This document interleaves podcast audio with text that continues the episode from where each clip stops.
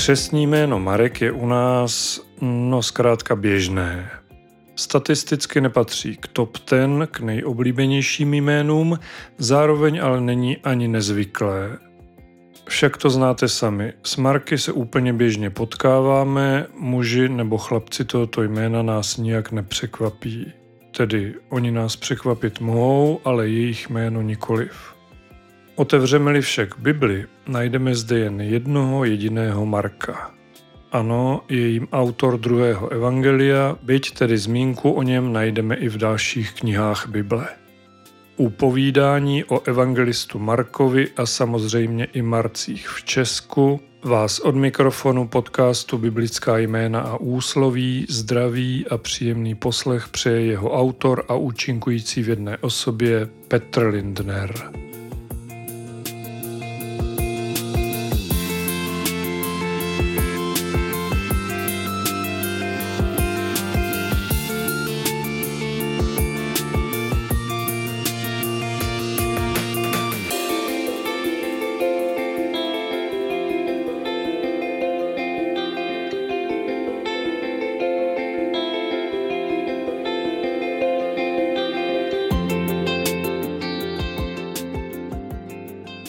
Na rozdíl od prvního evangelisty Matouše, o kterém jsem mluvil v epizodě tohoto podcastu s názvem Matouš z nenáviděného celníka milovaným evangelistou, nepatřil Marek do hvězdné dvanáctky Ježíšových apoštolů.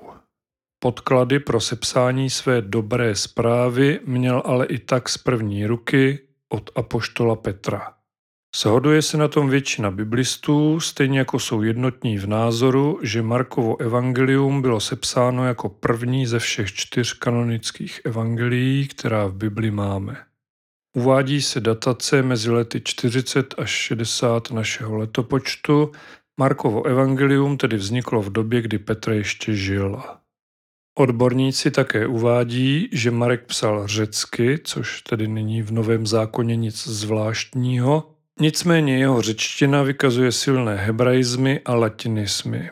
Právě latinismu se v Markově práci najde nejvíce ze všech evangelií a, jak praví Wikipedie, pokud hovoří o židovských zvicích nebo používá přepis hebrejských či aramejských slov, vždy je vysvětluje.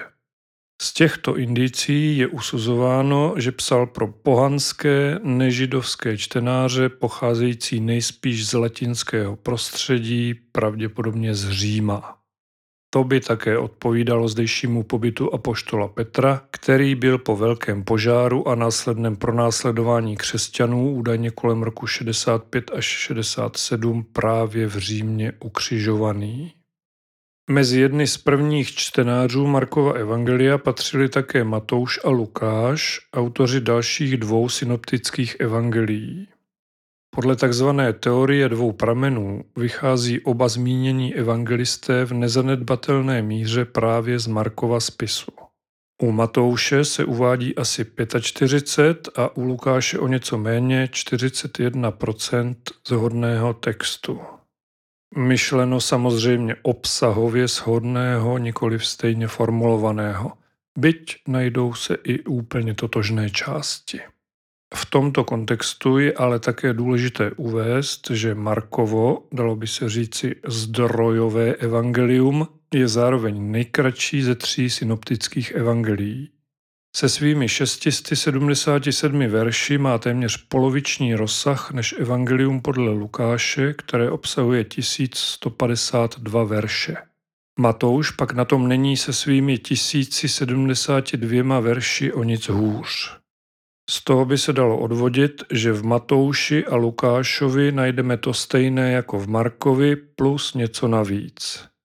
Tato myšlenka je však lichá a skutečnost také dokazuje, že každé evangelium je jedinečné.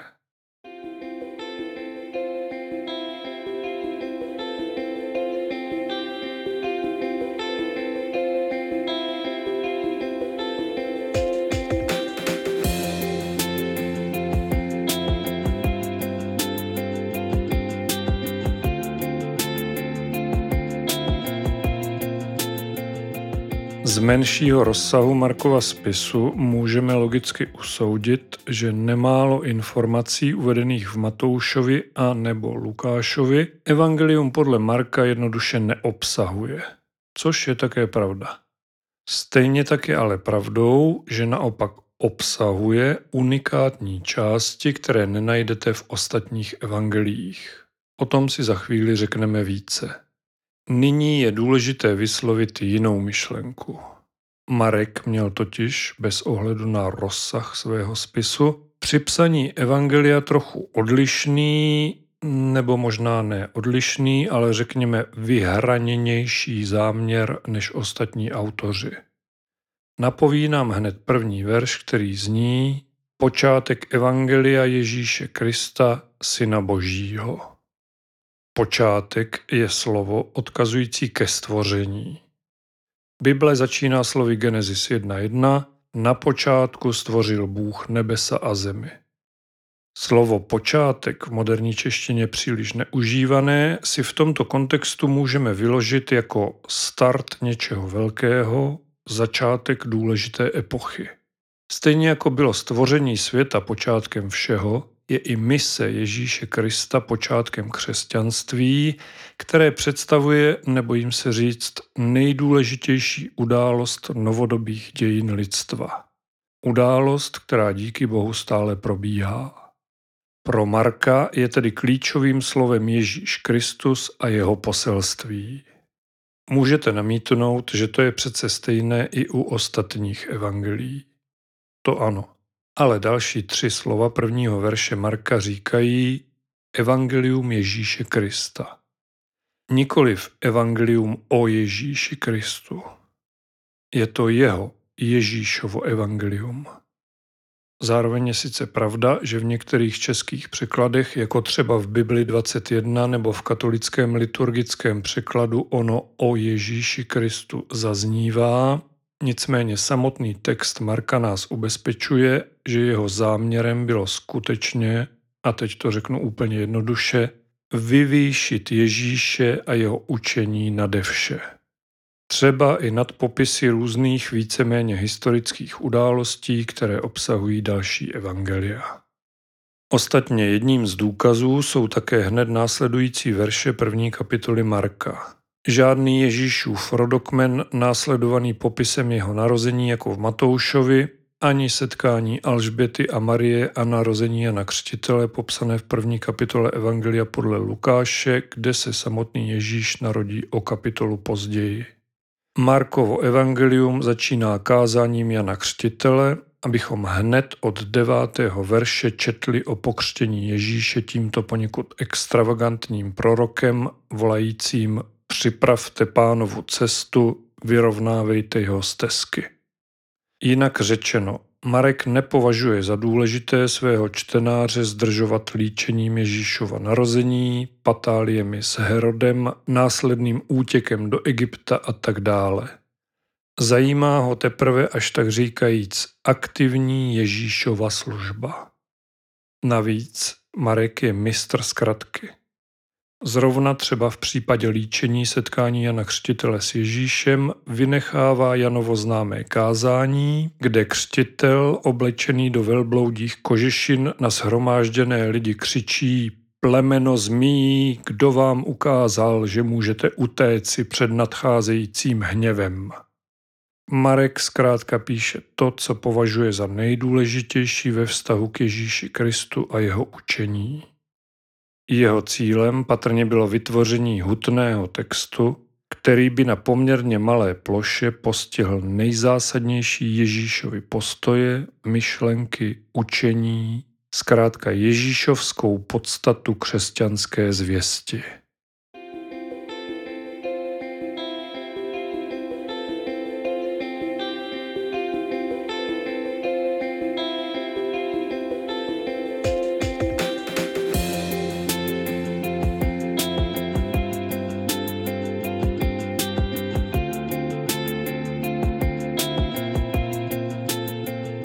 Zmíněné vynechání kázání Jana Křtitele není jedinou částí, kterou v Evangeliu podle Marka nenajdete. Například epizodu, jež se nazývá Pokušení na poušti, tedy příběh Ježíše, o nějž se 40 dní pokoušel ďábel na poušti, Marek zkracuje na pouhé dva verše. Jen pro srovnání, v Matoušově evangeliu je tato událost popsaná v 11 verších, v nejdelším evangeliu podle Lukáše pak zabírá 13 veršů. Marek, poté co krátce popíše Ježíšův křest, jen suše konstatuje. A hned ho duch vypudil do pustiny. V té pustině byl 40 dní pokoušen satanem. Byl tam zdravou zvěří a andělé mu sloužili. Nic víc, nic méně. Zřejmě to musí stačit, řekl si autor druhého evangelia anebo mu jeho erudovaná nápověda a poštol Petr jednoduše víc neprozradil. Co mě osobně ale poněkud zaráží, je absence Ježíšova kázání nahoře či na rovině, podle toho, jestli ho čteme v Matoušově nebo Lukášově evangeliu, zkrátka takzvané blahoslavenství. O tom v Markovi není doslova ani čárka. Abych řekl pravdu, tuto v úvozovkách díru si dost dobře nedokážu vysvětlit a docela mě to mrzí. I když vlastně ani nemusí. Rád si to přečtu v Matoušovi a nebo v Lukášovi. I tak ale považuji Ježíšovo blahoslavenství za důležitou součást křesťanské zvěsti, takže jakési podivné pochyby ve mně zůstávají. Nevadí, my teď půjdeme takzvaně přes Tomáše k těm částem Marka, které naopak v jiných evangelích nenajdete. Onen Tomáš, čili nevěřící nebo pochybující Tomáš, který váhal, jestli uznat vzkříšeného Ježíše tím, koho znal před jeho ukřižováním, tak i ten v Markově evangeliu schází ale za to zde téměř na úplném konci najdeme verše patřící mezi ty, které jinde číst nemůžete. S nadsázkou dodávám, že je budou mít jistě v oblibě zejména letniční a charismatické církve. Evangelium podle Marka, poslední 16. kapitola, verše 15 až 18. A řekl jim, jděte do celého světa a vyhlašte evangelium všemu stvoření. Kdo uvěří a bude pokřtěn, bude zachráněn. Kdo neuvěří, bude odsouzen. Tato znamení budou doprovázet ty, kteří uvěří. V mém jménu budou vyhánět démony, budou mluvit novými jazyky, budou brát hady do rukou a vypíjí-li něco smrtelného, nijak jim to neublíží. Na nemocné budou vzkládat ruce a budou se mít dobře. Evangeliu podle Marka samozřejmě nechybí ani Ježíšova podobenství. Pouze zde ale najdete podobenství o zasetém semenu, jež tady vlastně představuje jakousi předmluvu k podobenství o hořčičném semenu, které už pak nechybí ani v Matoušovi a Lukášovi. Z dalších jedinečných podobenství se pak v Evangeliu podle Marka nachází také podobenství o pleveli mezi pšenicí. Navíc je zde v sedmé kapitole uzdravení hluchoněmého a o kapitolu dál ve verších 22 až 26 uzdravení slepého. V epizodě tohoto podcastu s názvem Slovo na krátko bláznovství pro Krista jsem mluvil o tom, že Ježíše považovali za pomateného i v jeho vlastní rodině.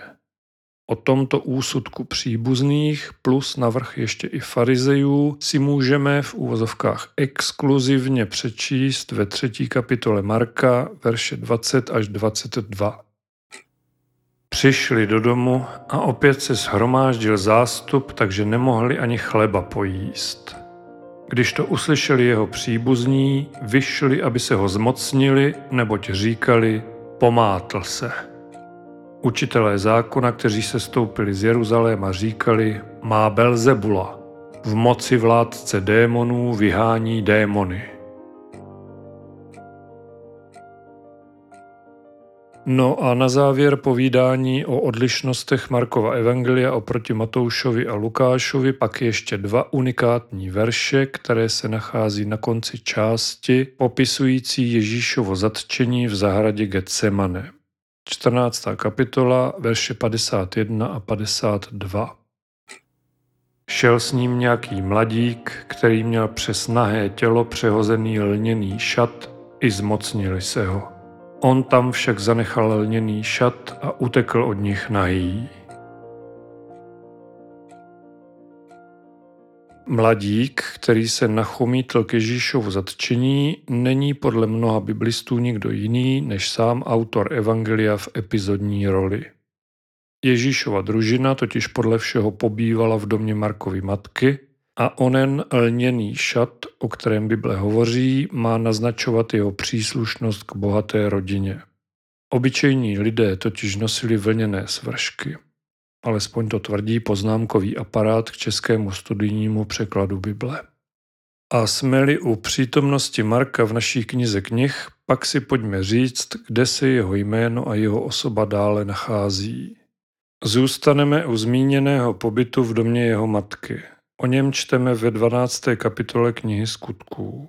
Poté, co dal Herodes zabít Jakuba a boží anděl vysvobodil z vězení Petra, ten, jak se píše ve 12. verši, přišel k domu Marie, matky Jana zvaného Marek, kde byli mnozí shromážděni a modlili se. Někteří vykladači Bible se také domnívají, že možná právě v tomto domě, v horní místnosti, Ježíš se svými učedníky jedl velikonočního beránka, jak to známe nejen z Marka, ale i z Evangelia podle Matouše či Lukáše. S Markem se setkáváme také v listu Koloským 4.10, kde je Marek označený za Barnabášova bratrance nebo ve druhé epištole Timoteovi 4.11, jejíž autor apoštol Pavel zde píše Marka vezmi a přiveď sebou, neboť je mi užitečný k službě. A další apoštol Petr na závěr svého prvního listu uvádí Pozdravuje vás spoluvyvolená v Babylonu a Marek můj syn. Že nevíte, kdo nebo co je ta spoluvyvolená v Babylonu? Spoluvyvolená je pojem pro místní církev a Babylon velmi pravděpodobně není Babylonem, nýbrž Římem. Lépe tento verš vyzní v podání parafrázovaného překladu slovo na cestu, kde čteme. Váš bratrský sbor zde v Římě vás pozdravuje, stejně jako Marek, kterého považuji za svého syna. Mimochodem, tento verš také dokazuje přátelství Marka s Petrem, čili s jeho zdrojem pro sepsání Evangelia. Další zmínky o Markovi již v Bibli nenajdeme, nicméně nebiblické prameny uvádí, že po roce 50 našeho letopočtu odešel do Alexandrie a jakožto první alexandrijský patriarcha je považovaný za zakladatele křesťanství v Africe. Jak už jsem řekl, v 60. letech minulého století pobýval v Římě ve společnosti apoštola Petra, který mu vyprávěl své vzpomínky na Ježíše, nebo se také uvádí, že to byla Petrova kázání pro římské křesťany. V Římě byl Marek bohužel v roce 68 umučený. Údajně byl vláčený na provaze uvázaném na krku, dokud nezemřel. Svého mentora Petra tedy o mnoho nepřežil.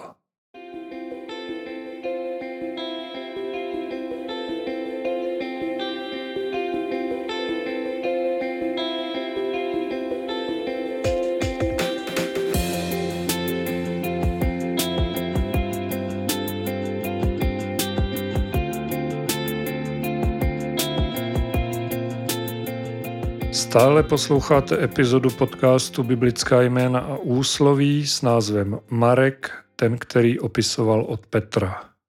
Jak to bylo s opisováním v případě evangelisty Marka, to už víme. Docela dost jsem toho řekl také o jeho díle Evangeliu podle Marka. Nyní se proto můžeme přesunout k současným Markům. Na začátku tohoto dílu jsem uvedl, že křesní jméno Marek je v Česku běžné. Veřejně dostupné statistické údaje do roku 2016 prozrazují, že Marků u nás žilo o něco málo více než 63 tisíc, což je řadí na 45. místo mezi všemi, tedy i ženskými křestními jmény. To jistě není žádná výhra. Nicméně podle údajů Českého statistického úřadu, které končí v roce 2019, se Markové mezi nově narozenými chlapci pohybovali kolem 15. až 20. místa oblíbenosti, což už zní mnohem lépe.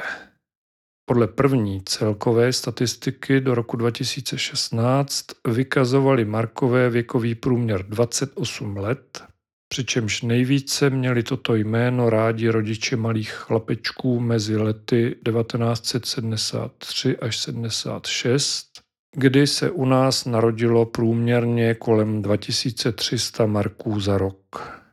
To by ale zároveň jaksi neodpovídalo zmíněnému věkovému průměru, že ano? Nevadí protože další větší vrchol zájmu o Marka byl v celé dekádě mezi lety 1986 až 96 a graf pak vyčnívá ještě i po roce 2000 v letech 2007 až 2010.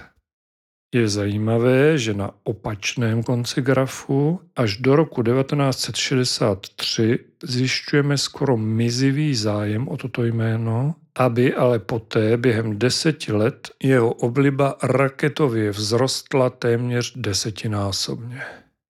Marek je v Česku kromě křesního jména také poměrně frekventovaným příjmením. Data do roku 2016 uvádí 10 848 mužů či chlapců s věkovým průměrem 43 let s příjmením Marek. Co do celkového počtu, jsou na tom ale nositelé tohoto příjmení lépe než Markové křesním jménem, jelikož celkově jsou na 25. místě. No a abychom to měli kompletní, pak si můžete být jisti, že u nás žijí také muži celým jménem Marek Marek. Ti se aspoň nikdy nespletou při vyplňování formulářů se samostatnými kolonkami pro jméno a příjmení. Vrátím-li se ještě ke křestnímu jménu Marek, pak to je latinského původu a je odvozené zejména Martius, čili zasvěcený bohu války Martovi. Stejný původ mají mimochodem také jména Martin a Marcel. A informace určená k zápisu do vašich kalendářů Markové mají svátek 25. dubna. Na závěr jen malá zajímavost. Křesní jméno Marek má také svou ženskou variantu Marka. Jde však o velmi vzácné jméno, protože k roku 2016 se jim u nás honosilo pouze sedm žen. Poslední Marka se v Česku narodila v roce 1979, tedy podle dostupných dat končících v roce 2016.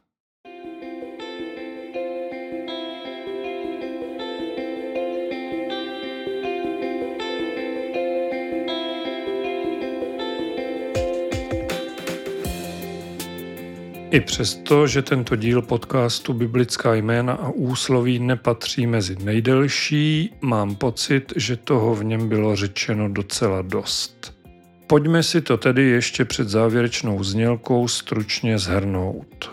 Ocení to zejména ti posluchači, kteří si stihli v průběhu mého povídání na chvíli zdřímnout části o evangelistu Markovi, čili o autorovi Evangelia podle Marka, nejprve zaznělo, že Marek, protože nepatřil k Ježíšovým učedníkům, svůj spis koncipoval na základě vzpomínek apoštola Petra, s nímž Marek, jak jsme se dozvěděli později, před svou i jeho mučednickou smrtí pobýval v Římě v místní křesťanské církvi.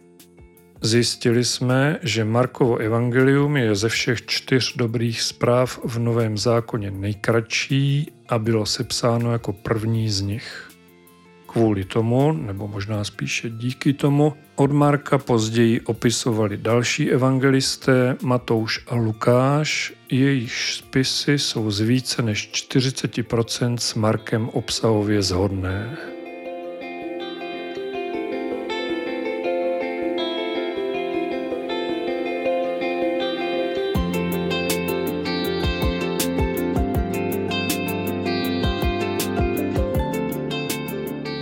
Teď mě tak napadá, Marek opisoval od Petra a od Marka pak Matouš s Lukášem. Neměl by tedy být jako autor všech tří synoptických evangelií uváděný spíše Petr? Když máme v Bibli dva Petrovy listy, proč bychom nemohli mít tři Petrova evangelia? No dobře, dost legrace. V další části se mi vás pomocí krátkých ukázek snad podařilo přesvědčit, že Markovo evangelium je i přes svou krátkost jedinečné a rozhodně byste ho neměli přehlížet nebo jakkoliv upozadovat. No a pak jsme se dostali k novodobým Markům u nás a to už je pro tentokrát opravdu všechno. Díky, že tento podcast posloucháte. Mějte se moc pěkně, buďte požehnaní a buďte s Bohem.